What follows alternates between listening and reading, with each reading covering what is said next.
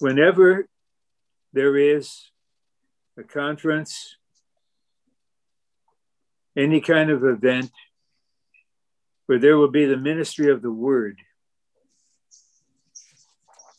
the one crucial thing we do first, always, is to come to the Lord, poor in spirit, with a seeking heart, and in faith we say, a pure heart, to know what is on God's heart. We're not here or at any time uh, inclined or have the freedom to or even want to share something that we ourselves personally are experiencing or learning. The unique source is the throne of God, God and the Lamb on the throne.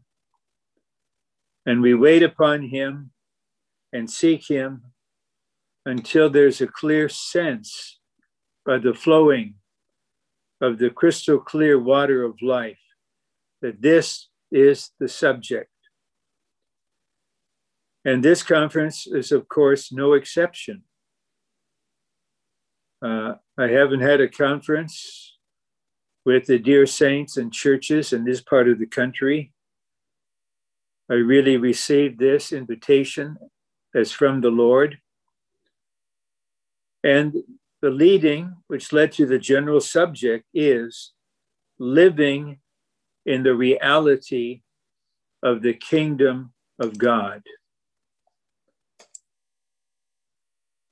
And before I come to the outline, which is a rather short, I need to give a rather uh, complete, not opening word, but the first part of the message the kingdom of God. According to the totality of the scriptures, there are two ways, and both are accurate and both are necessary, of understanding the kingdom of God. In the broadest sense, the kingdom of God is the realm that God created, and over everything and everyone in that realm, the entire universe, all the galaxies. But we'll come down to earth, to the earth. And so everything and everyone that exists is in the general universal kingdom of God.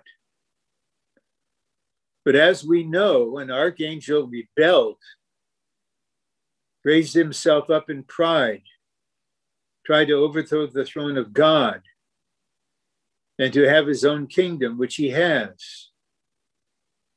Then his evil nature was injected into human beings. And therefore, there's no way in that condition for God's kingdom to be manifested on the earth. But God had a plan, and in the fullness of time, he sent his son to be the God man, his only begotten son, incarnated to be the God man. He lived a kind of hidden Christian life in a kind of low class area, member of a large family, worked as a carpenter.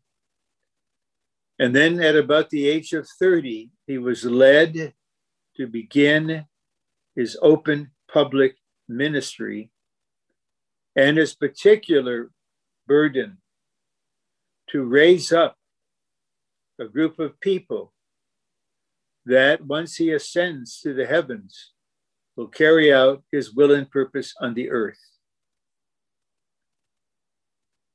And after the Lord Jesus was baptized, and the voice came from heaven concerning the Son of God, and after he went into the wilderness and was tried and defeated the enemy, he began his ministry with these words the kingdom of God is at hand.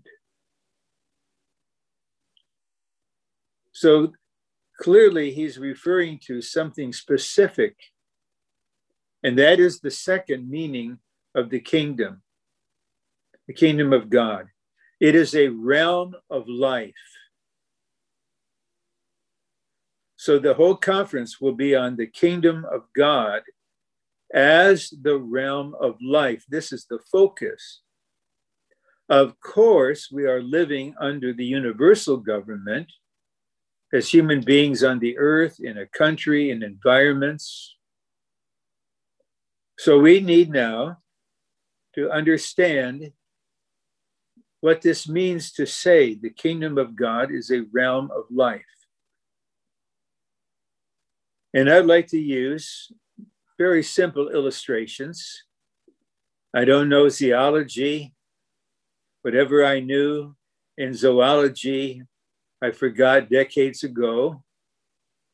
But there's such a thing as the plant world. There is that expression. And there are no dominant plants lording it over all the others. The plant world is the totality of the plant life expressed in so many species.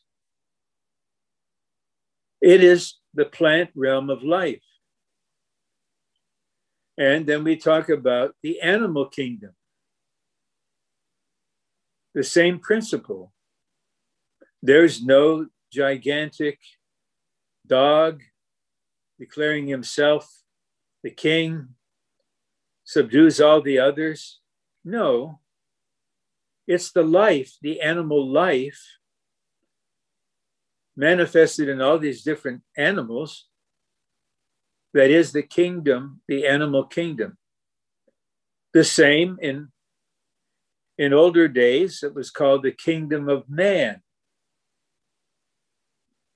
And so the, to say that we're talking about the kingdom of God as a realm of life, it is that realm in heaven and on earth where God's life functions freely to fulfill God's eternal purpose and satisfy the desire of his heart.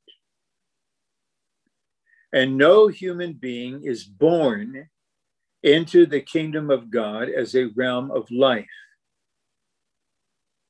So, as the Lord Jesus was preaching and teaching concerning the kingdom of the heavens, which is a section within the universal kingdom of God. And the Lord's particular burden was to bring the kingdom of the heavens, the rule of the heavens, to the earth. And when he came, he came not only as the king, but as the kingdom itself, because he is the unique one living under the government of God, under the throne of God. And he knows, obviously, that prior to God coming in his Son to be our Redeemer and our Savior, and to dispense life into us, only God was in the kingdom of God as life, because only God has the divine life. And what is in his heart is that for people that he created and through his son redeemed and saved. He wants to bring them into the kingdom of God as a realm of the divine life. And the only way to do it is revealed in John chapter 3, where the Lord is speaking to an elderly uh, teacher among the Jews.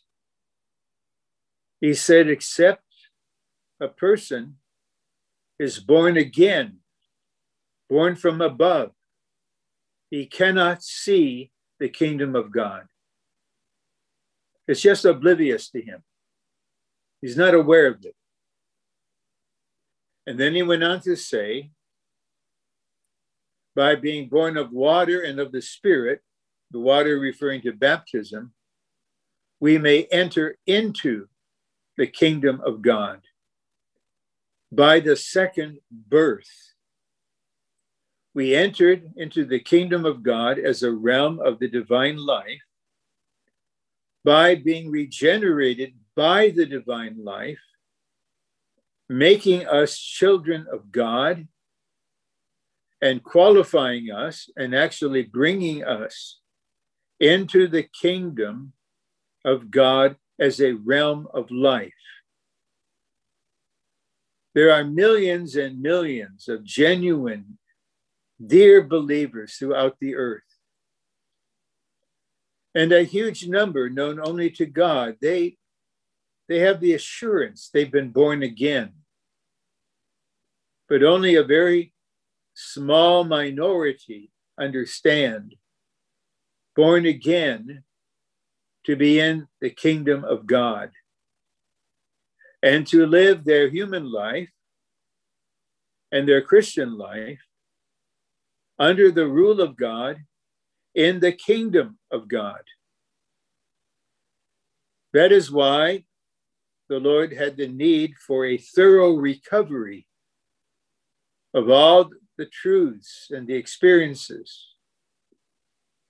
And it reached its peak in the last century in China with Brother Nee and Brother Lee. And in 1972, in the summer, Brother Lee devoted the summer conference and a lengthy summer training to the kingdom of God.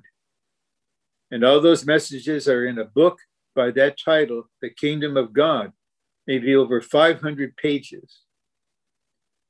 And those messages being in all of those meetings, plus learning the kingdom truths concerning the kingdom of the heavens, and the overcomers being in the kingdom of the heavens during the millennium, it changed my life and uplifted my pursuit of the Lord until this very hour that I'm with you.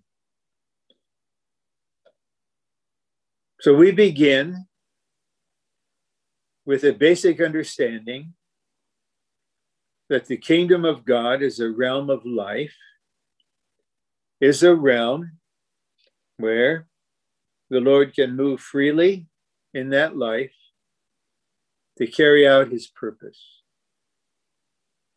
And now we have been born into this realm.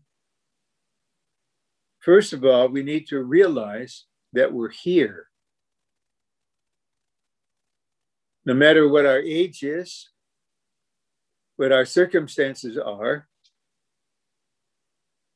uh, how long we've been a believer, how long we've been in the Lord's recovery, we are in the kingdom of God as a realm of life. When a child is born, I think of my daughter, the firstborn, and we brought her home.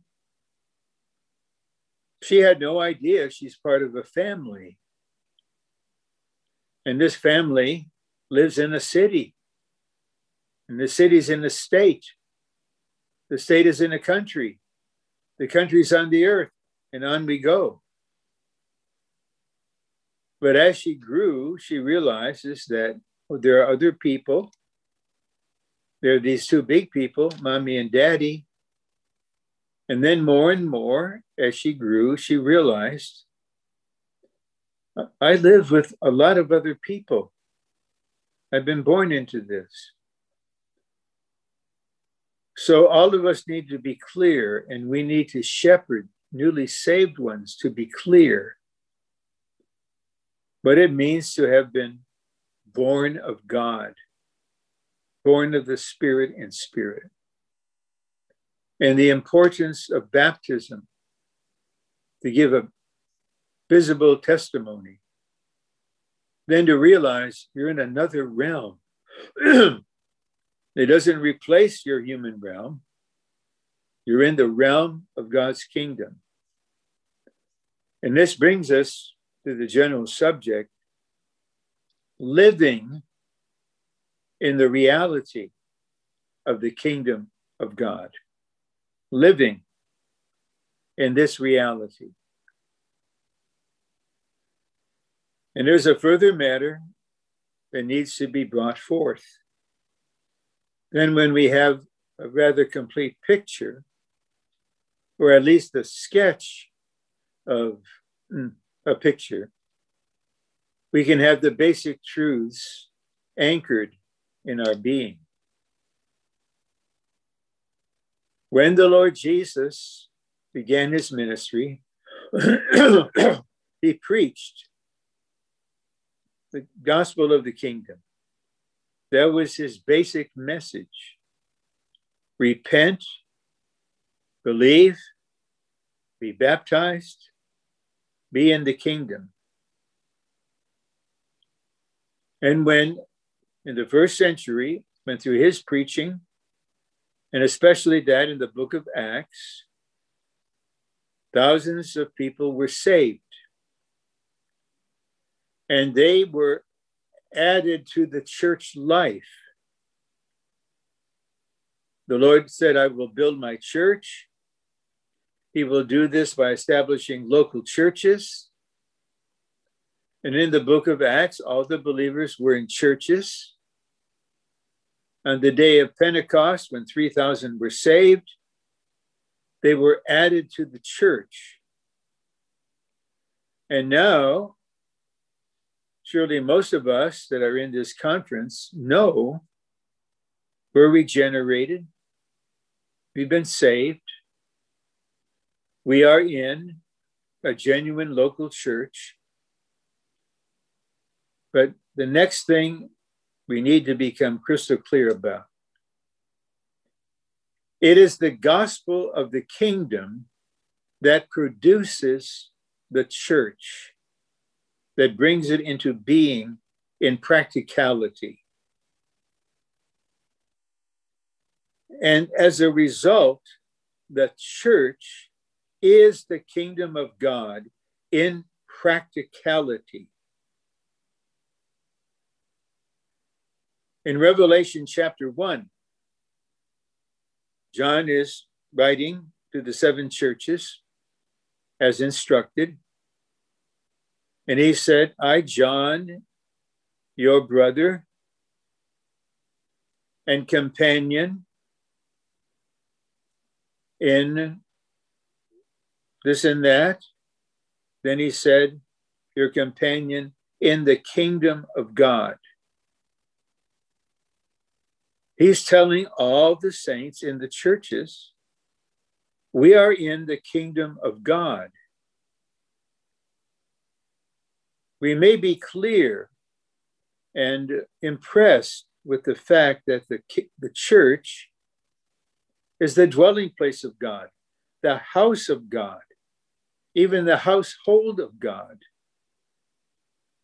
And it's such a blessing to have come home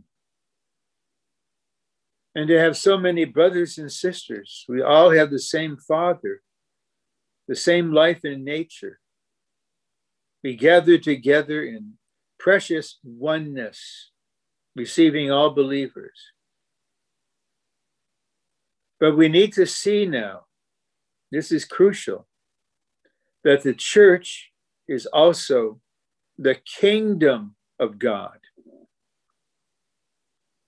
And the particular responsibility of the church as the kingdom of God in practicality is to bring in the kingdom of God in manifestation through the Lord's coming with his overcomers. That is why the Gospel of Matthew is the first gospel in the New Testament. And the Lord taught us to pray, Your kingdom come, your will be done on earth. And the Lord needs very much the saints to be governed by this vision to realize we're not simply the family of God, enjoying the family meetings, and we look forward to actually being physically together again. We need to be clear that we are also in the kingdom of God and to be rather direct, whether we know it or not, or whether we like it or not, we are here by birth in the realm of the divine life. And as this begins to dawn on us, and other parts of the New Testament open up to us, then we have an expanded view of the church life in the Lord's recovery. It is the Father's house. The Father's house in John 14 does not refer to heaven, it refers to the church as his house. And in this house, we may grow, we may mature, we may serve. But there's another aspect the kingdom. We are in the kingdom. We have to know this. We have to understand the various aspects of kingdom life and learned and be trained and often disciplined to live in the reality of the kingdom of God. This is to be the governing view of the church life in the Lord's recovery. We are in both the house of God and in the city of God. That in the Old Testament, in the Psalms, the city signifies kingdom. So we are here. Now, one more matter, I'm pretty sure, just one more matter, then we'll come to the outline. I've already pointed out that many dear believers, truly born of God, they're lacking the truth concerning the kingdom They're governed by this teaching that your sins have been forgiven, you've been saved, you have eternal life, and you will go to heaven. But the New Jerusalem is coming down out of heaven. The Lord will descend with his army from heaven. That is not the goal of our salvation. It is to build up the church as the house of God and the kingdom of God. Then this involves what we call the kingdom truth. And this will be a segue, a bridge into the outline. By the expression kingdom truth, I'm not referring to the universal kingdom in the whole universe. And I'm not referring merely to the kingdom as a realm of life, but to this section of the kingdom of God that is called the kingdom of the heavens. And Matthew is teaching us the kingdom of the heavens. How we live a life in the kingdom of the heavens in the church life. And those who are willing to learn and be trained, and then the rest of their days, they're developing and learning through experience. The Lord will give them a reward. And the reward is reigning with Christ in the thousand year kingdom. with respect to percentage, only a very small percentage of believers now on the earth will receive that reward for two main reasons. The first reason is they simply have not been taught the truth. Even the pastors, the ministers, the preachers, the Bible teachers, many, many theologians do not know or do not accept this truth. So it's not taught. The dear believers have no idea. They can say to the Lord, We didn't know. We thought we would just go to heaven in our abode. And the Lord will understand that. And then the other uh, side of this, the second matter, actually applies to those who have learned the kingdom truth. It's a blessing to learn it, but it's a responsibility to know it because we're on a long journey, humanly speaking, in our Christian life. And our human life is going through stage after stage. And we might have been burning, vital, living in a way at a certain point. Then, little by little, the anxieties of life, the desire to have a great career, to achieve this or that, gradually, gradually, we become lukewarm and simply do not exercise to live the kingdom life. We just have our own kind of church life that we call balanced. That's the thought of some these days. I was asked about that. I said, here's God's answer Seek first the kingdom of God and his righteousness, and all will be added unto you. And so, if any one of us, I'm not an exception, if I'm not faithful to the end of the journey the Lord has measured out,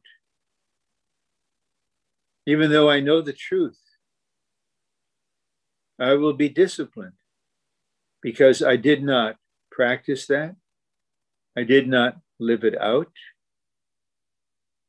I just compromised. So, how we need particular mercy and grace from the Lord that we would be faithful to the end.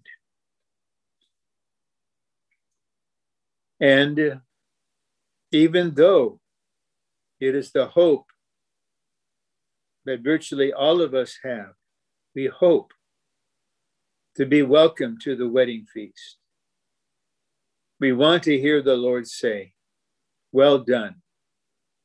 Servant, well done. Enter into the joy of your master. We want to be one of the co uh, overcomers as co kings during the thousand years. But eventually, there'll be something higher than that in us. We will see beyond what might be our spiritual future. And then we realize, Lord, you created me. You redeemed me. You died for me. You bore my sins for me. You're my Savior. You're my Lord. I'm here, Lord, not living for myself or to myself. I'm living to you for the kingdom of God. Lord, I want to live, live the kingdom life for God,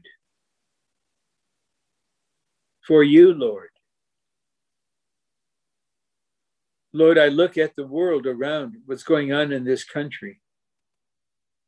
Lord, come again. Bring in the kingdom of righteousness to the earth. Deal with your enemy through your church as the kingdom.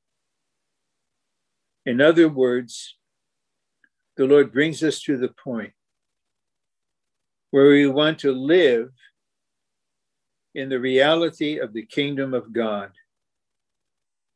for God Himself. That becomes our only motive. Lord, whatever is your will, your plan, your arrangement, I am in the kingdom. I am under the throne. In a river of water of life, bringing abounding grace is flowing to me. I'm so thankful to be here. I'm in the kingdom of love and light and life. Lord, I want to fulfill my part to build up the church, to prepare the bride, and to bring you back to the earth. Abolish human government and manifest the kingdom of the heavens all over the earth. I can testify to you under the Lord's covering. For this I live. For this I breathe. And for this I speak. Now we come to the outline itself. And the time management is going, I think, rather well. And the outline is little over one page, but the points are important. Living under God's rule and doing the Father's will. In section two, we will speak a substantial word on what it means to be under God's rule to be under. What does it mean? What do we experience? What do we need to do? what needs to happen in us? And then the third section is on doing the Father's will, because these two are inseparable. We're under the rule of God to live out and do the will of God. That is the meaning of my life, nothing else. But the first section is about the kingdom of the heavens, the manifestation of the kingdom of the heavens. That means when it's visible. Now, the reality of the kingdom is forming in the inner being of many, many brothers and sisters but it's not manifested, it's not visible. Eventually, the reality of the kingdom will be manifested, become visible. And there will be the glory all over the earth, and righteousness will prevail. Right now, as Paul said, our life is hidden with Christ in God. In Matthew, the Lord taught us pray in secret to your Father who is in secret. He sees in secret. Be hungry for reality. But then, when the Lord comes, there will be the manifestation of the kingdom of the heavens.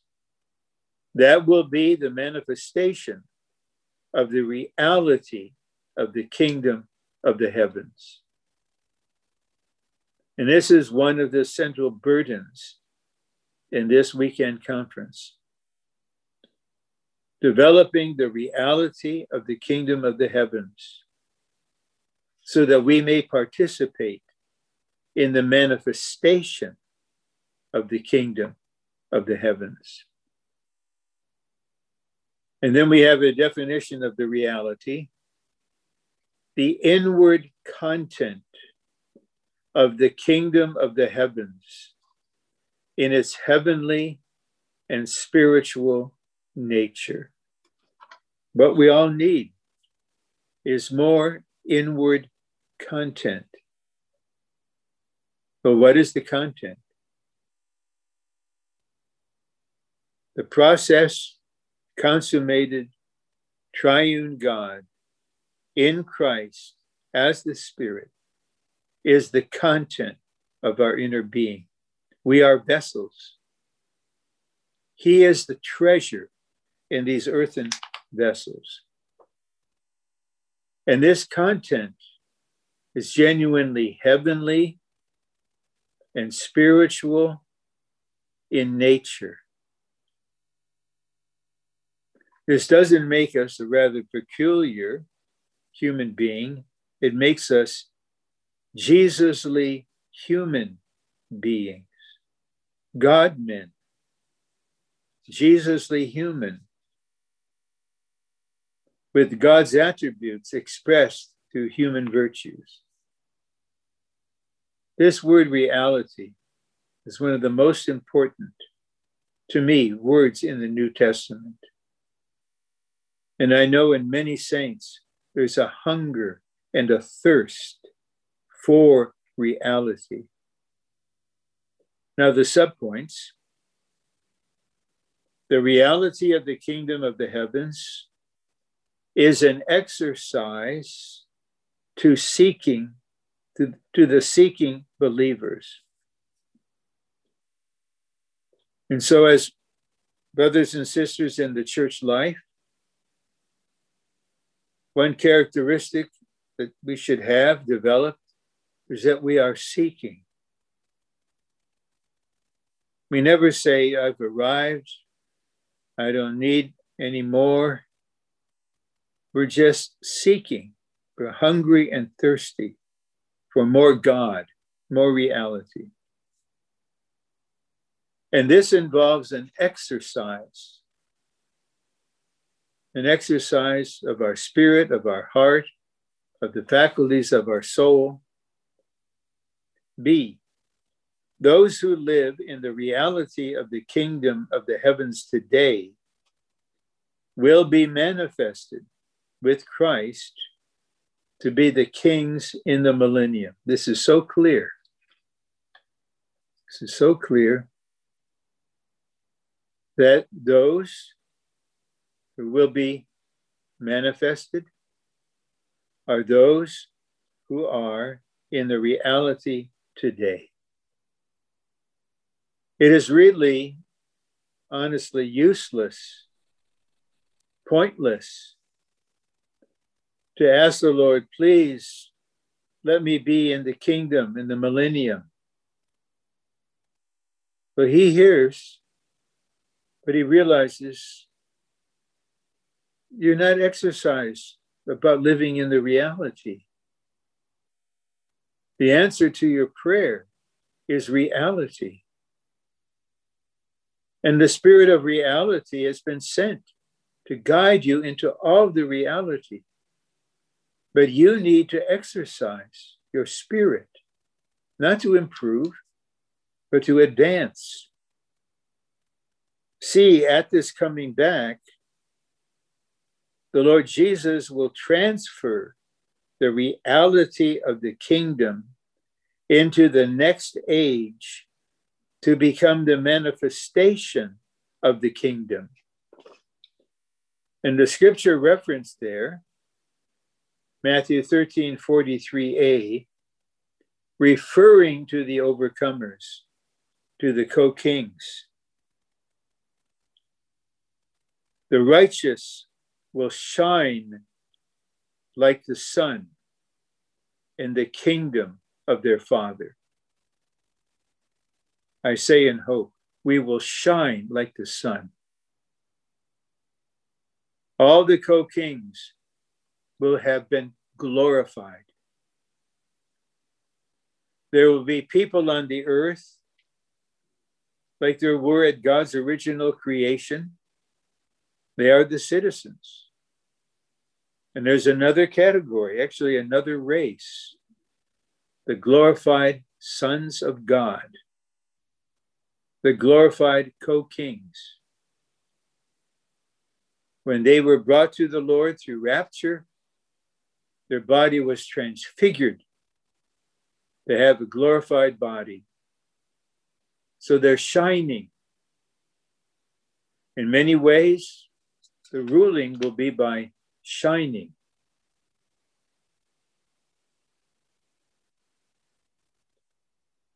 Now, we are the second point. The kingdom of the heavens is the heavenly ruling, the heavenly government of the Lord Jesus. This needs explanation. All of us, as people alive on the earth, are under the government of God as well as under human government.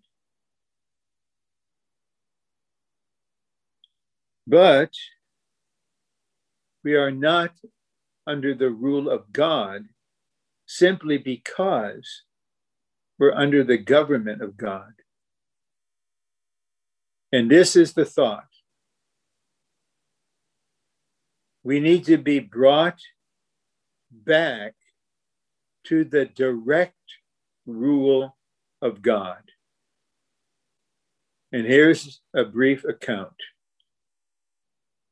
When God first created man and woman, male and female, he created them. They lived under the direct rule of God. God would speak, God's presence would be evident. They were not living by human rules, there weren't any. Not under human government, there was none yet. They're under the direct rule of God. So simple. In what is called the intuition in our spirit and the fellowship function. The spirit had not been generated, regenerated, but it could function in its created capacity. So God spoke directly and came and appeared directly. But then sin came in, and the human race fell from the direct rule of God. But there was still no government, no human government. Rather, God ordained a time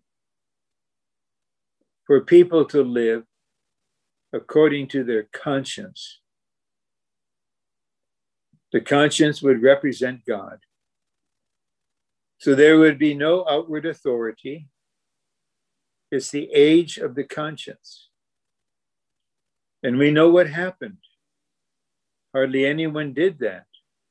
There was violence, lawlessness, the interaction with the evil spirits. Man just became flesh. So there was the judgment by water. And Noah and his family were brought through. And when they came out of the ark, God established human government so that there would be a way to have some kind of order on the earth, allowing him gradually to carry out his purpose. But as we know from the life study in Daniel, although human life, human government is necessary, it is against God. There is no question. Those who would dare teach in public school that there's no male or female, you can be whatever you want, they are anti God. But still, there must be the government, so we're not living in total chaos. So when we receive the Lord, a, reco- a journey of recovery began in us. Because first we cleared the past, and the Lord needs to help us do this properly. And things that we have done that are wrong, we need to make right. And I remember a dear brother, a middle aged brother, giving a testimony of what he did after he was dynamically saved and regenerated. He received in the mail a notice that his income tax reports uh, they, they had some serious problems with them and he had to come there for an appointment for an investigation and when he walked into the tax office, he just called out loud, I'm guilty. I am guilty. I have cheated on my income tax. I don't know if they ever heard such a person. I want to clear this up. I am guilty. Well, this was his conscience operating for him to clear up the past that was hindering his development. And so we need to have always the proper attitude toward the human government, toward the office of president, no matter who, who may be there, no matter who he or she may be. We honor the office. And then we learn to properly deal with the conscience, to have a good conscience, a pure conscience. And we learn to confess sins and take Christ as our righteousness, and to believe that the blood of Jesus is cleansing us from all of our sins. And this produces very good people with a pure conscience. The conscience checks them whenever they are wrong in this or that. And this is where countless saints, even among us, stop. They have peace, as they should have peace. Everything they're aware of before God, they clear up. They're under the rule of the conscience. But that is not the direct rule of God. We must always care for our conscience. That's the major part of our spirit. But we have the fellowship function and the intuition function.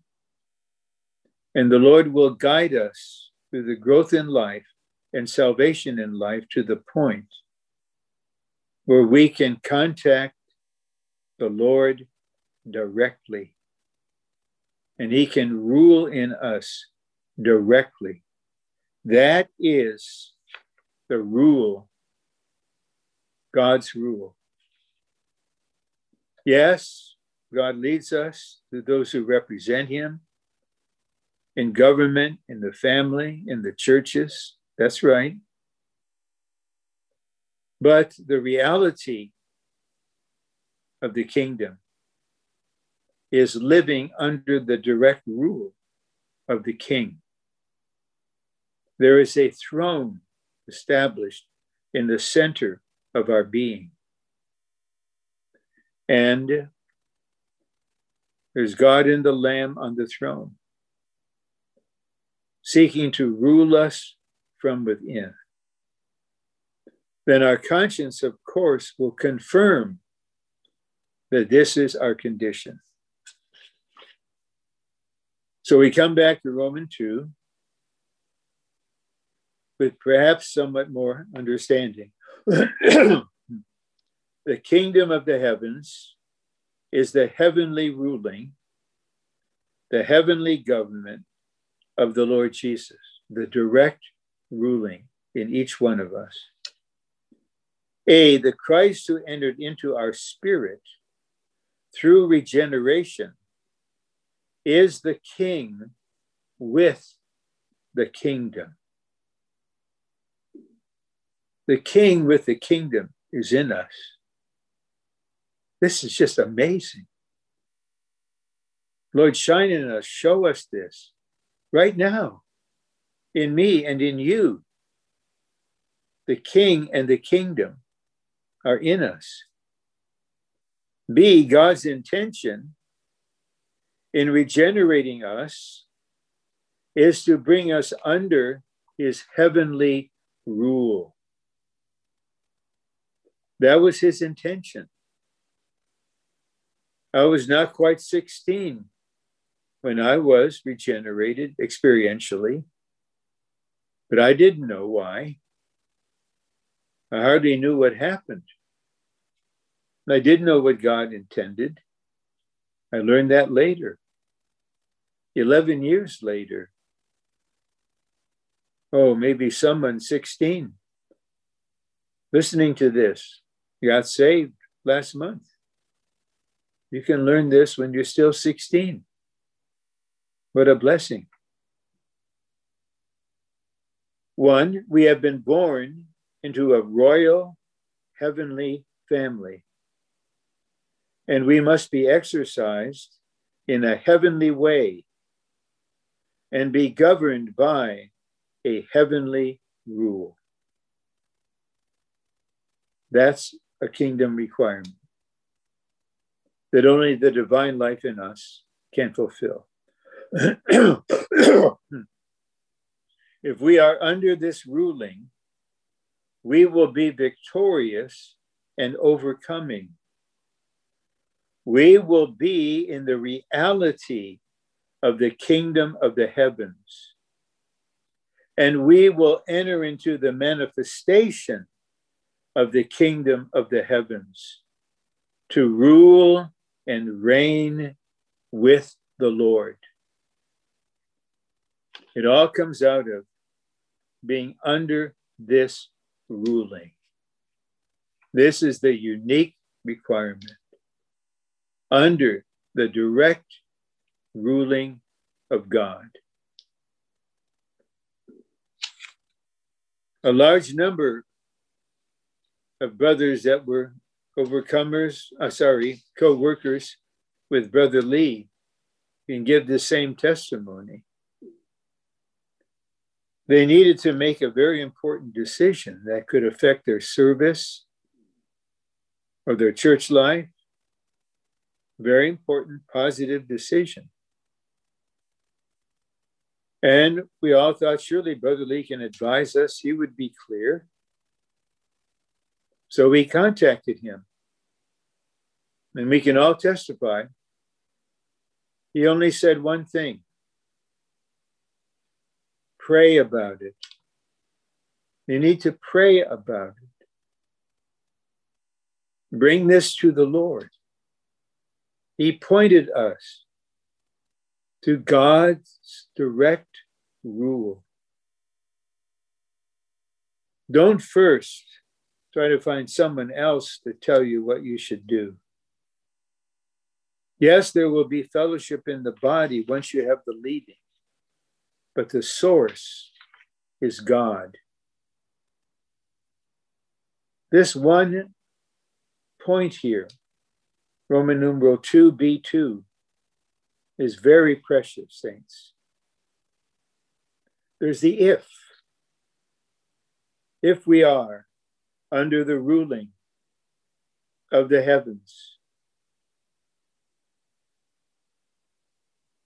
if we are under this ruling, spontaneously, we will be victorious. We will be victors. And we will be in the reality. And we will be in the manifestation. So, this should be our focus. Lord, train me to be in the reality of the kingdom by living under your ruling. directly. Lord, uh, Lord, I need to learn. I really hardly understand what this is. But I'm a disciple. You are the teacher. Teach me, Lord. Train me. See, we have an example with Joseph. Joseph represents the reigning aspect of a mature life. Joseph's life was controlled and directed by his dreams, but those dreams were really visions from God. And a lot happened after he had the dreams and he was put on the throne in Egypt. He went through a lot of things, a lot of suffering. But he learned. And eventually he could testify to his brothers who sold him into slavery. You meant it for evil, God meant it for good. You did not send me into Egypt, God did. God did. When someone stops blaming others, blaming the situation, whatever it is, and can recognize the sovereign God did this, then immediately we subject ourselves to his rule and the flow of life comes. That's reality. Two, Joseph denied himself and lived under God's restriction, realizing that everything that happened to him was according to God's sovereignty. Everything that happened to him. We can only learn this directly from God. Otherwise, we, we might be like Job's friends to each other. We try to explain, to interpret what's happening to them. We should not do this. We ourselves need to learn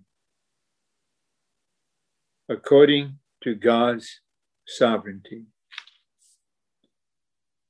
So, young ones, say from 12 to middle 20s to be young adults? Are you willing to live under the sovereignty of God? For the true and living God to direct your steps throughout your life? You're not too young to learn about this and make this decision. Because this will lead us to the second crucial matter. Point three, in order to enter into the manifestation of the kingdom of the heavens in the coming age, we must do the will of the Father in this age. And the, the, scripture reference there is Matthew 7 21. I'd like to read it in its context. But I start with verse 21.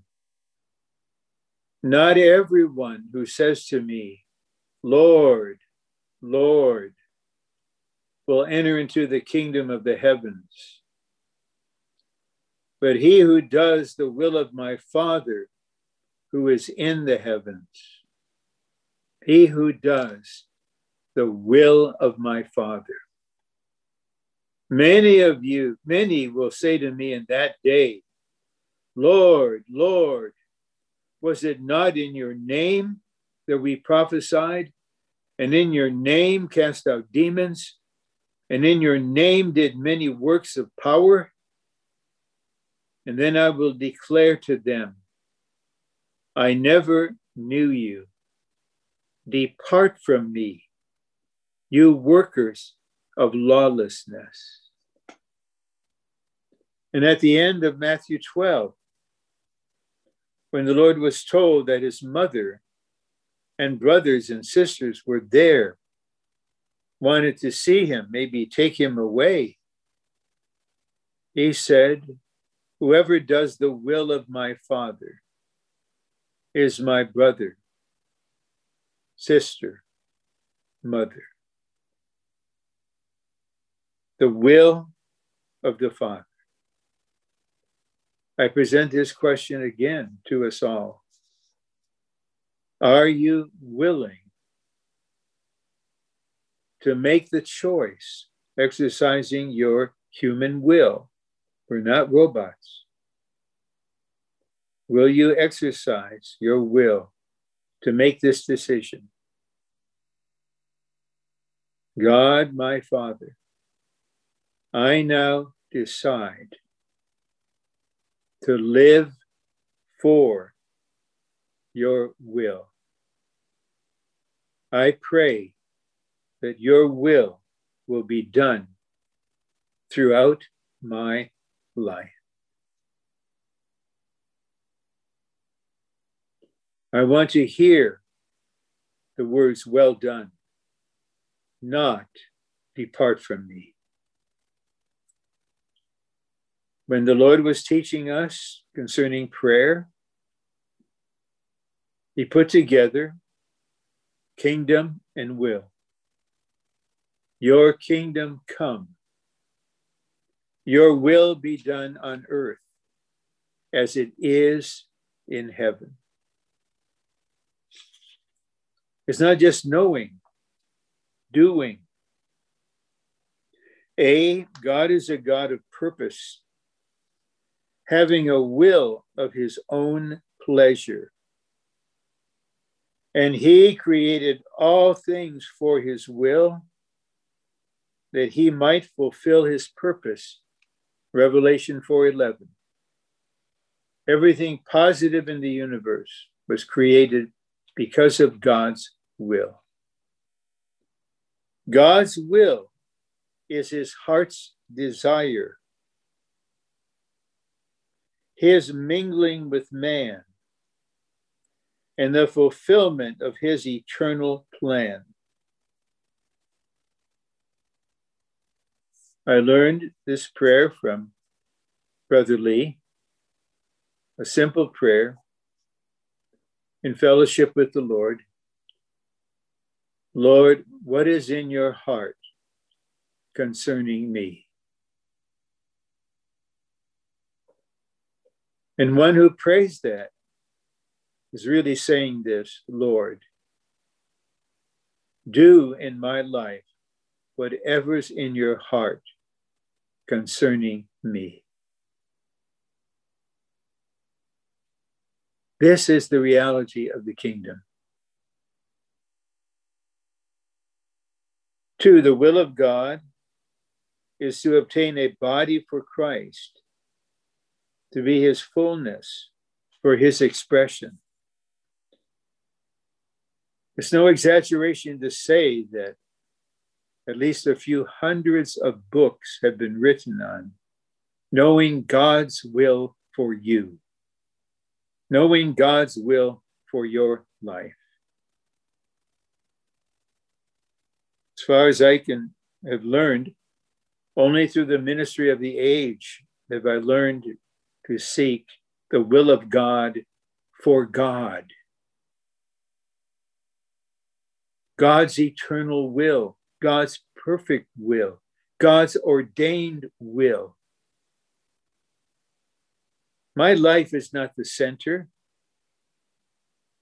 What God wants me to do is not first. I'm not the object here. I am here for God.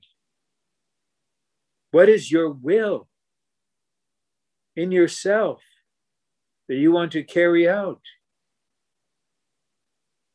And one thing that we know is God's will is to build up the church as the body of Christ in life and reality. The Lord Himself said, I will build my church. Then the Lord spoke of the church. This is all we have in the Bible no denominations, no world religious organizations, just the universal church, my church, and the local church, the church. You read Romans 12, 4 and 5, you will see the will of God is to have the body of Christ expressed as local churches. Before I came into the Lord's recovery, I was desperately seeking the perfect will of God. I told him, I will not live, I will not be content with what you permit, with your permissive will. And I prayed that way for more than two years. Then he brought me into the recovery under his sovereignty. And I realized this is the will of God, the church, the body of Christ, expressed as local churches. Now I'm in God's will in a practical way. B, the kingdom is absolutely a matter of God's will and completely fulfill God's will. In fact, the kingdom is God's will. He taught us to pray, Your will be done on earth as it is in heaven. As I'm speaking this, God's will is done in heaven with all the angelic creatures instantaneously, absolutely, whatever they're directed to do. But look at the earth. What kind of will is being done? The rebellious will of the enemy working through self willed human beings. The Lord must have on the earth believers gathered in the Lord's name and meeting as churches who are here to do the will of God. And the will of God is that Christ would be everything to us by being our life and life supply. And that in and with this Christ, he will build up the church as the body of Christ, which will be the new man and then the bride who will bring in the kingdom. See, as the kingdom people, we are on earth to do the Father's will. So simple. That's why you were born. That's why you're here, to do the Father's will. D, in order to do the will of the Father, we need to enter in through the narrow gate and walk on the constricted way. The narrow gate excludes the old man, the self, the flesh, the human concepts, and the world with all its glory. Only that which corresponds to God's will can enter in. There's also a broad way. The Lord mentions this. There's a broad way, especially for those that are younger. Your whole life is ahead of you, your whole future. Look at all the choices. You want this kind of career? You want to be that? You want to have this kind of status? You're free to do it it leads to destruction. But there is this way. But the only way we know is the narrow way. And we enter through the narrow gate. No self, no flesh, no self glory, just the will of God. And now you walk on this constricted way. But as you're walking, you're under the Lord's rule and doing God's will, and you're aiming toward the kingdom. Two, as we walk on the constricted way, we are constricted or restricted by a mysterious, invisible, inward control. And we live under this control. This is really true. There's no one outside controlling us. The co workers, the elders, the leading brothers, the serving sisters, we do not control. We have no right to control our own future. We simply shepherd and care. But within us, there's something mysterious. it's invisible, it's an inward control. We just don't have the peace to do that. We lose our peace. But we have the peace, and light shines brighter and brighter when we follow the Lord in this way. This is the kingdom in action. The Lord ruling inwardly in us. We'll sing a hymn about this. The kingdom of God now is his sovereign government within us. We have the king in us, dear ones. We have the kingdom in us. And we have taken to enter in through the narrow gate and walk our whole life on the constricted way. Now we are restricted, not by ourselves, not by anyone else, but in a mysterious, invisible inward control, which is King Jesus himself on the throne in our heart. And then the last point, point E, we need to pray for the Father's will to be done on earth as it is in the heavens. This is to bring the kingdom of the heavens to the earth. So, in many ways, this is the highest function of the church as the kingdom of God in practicality we are praying that the will of God that is done in heavens, in the heavens, will be done on the earth. Just look at this country. I can't bear to watch the mainstream news. Just the vanity, the lies, the violence, the hatred, the confusion, the chaos. The worst I've ever seen in a rather long life. But here we are, outwardly in that situation, inwardly in another realm.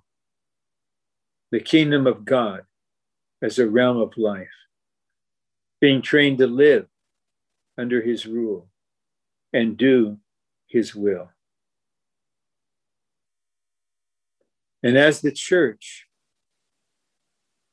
we have the prayer ministry of the church to pray in one accord for the Lord's will to be done in this matter, in that matter, regarding this person in power, regarding that person. We don't pray according to our natural feelings or our opinions or our political preferences all that we set aside. We pray for God's will to be done in the mid Atlantic states, for God's will to be done in Washington, D.C., in Philadelphia, in all the cities, and throughout this country. But ultimately, it will only be done when those who have been living in the reality of the kingdom mature and are raptured and return with the King of Kings and Lord of Lords as their husband. And we come with him, and he deals with the enemy and abolishes human government and manifests the reality of the kingdom of the heavens on the earth. I want to be there with them at that time. Don't you? So, the way to be there is to learn to live in the reality of the kingdom of God. We look to the Lord for more shining in the following three messages. Glory be to Him.